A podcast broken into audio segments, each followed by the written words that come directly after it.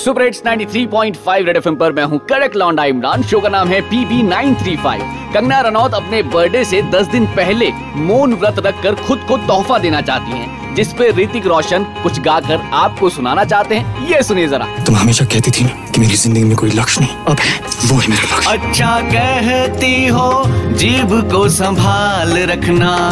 मुमकिन हो तो सुनो ऐसे सारा साल करना।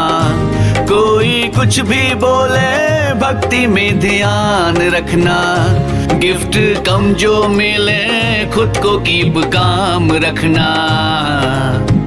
सवेरा मेरा, काला कर दिया मुझको बॉलीवुड में तूने बदनाम किया। कंगना क्यों किया क्यों किया? कंगना क्यों किया क्यों किया? कंगना क्यों किया क्यों किया? बोलो ना, क्यों किया? कंगना क्यों किया क्यों किया? कंगना क्यों किया क्यों किया? कंगना क्यों किया क्यों किया?